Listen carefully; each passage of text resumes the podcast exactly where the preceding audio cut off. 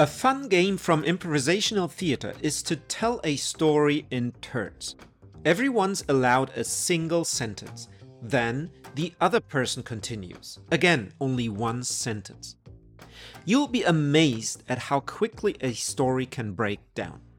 Let's look at an example. You and your partner play this game. You might think of a story about a man proposing marriage to his girlfriend. Before you even begin, your partner has said the first sentence Alex is seeking revenge. Okay, you think, let's adapt. You figure out the reason and continue. Last summer, Casey had stolen his girlfriend. Your partner is unimpressed. She continues, but that's not the reason why he's seeking revenge.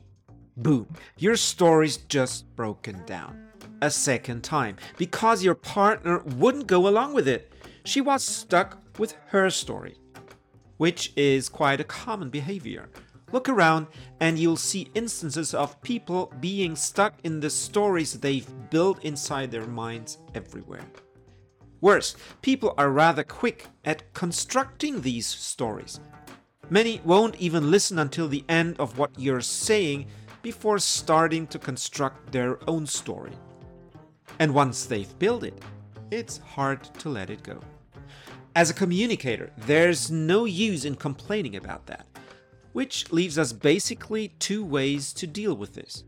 First, we can insist on our story, keep correcting their story. No, that's not what I mean. No, that's not how I mean it. No, that's not what I was trying to say. Or we could start from our audience's perspective. Try to understand which stories they construct, where these stories are coming from.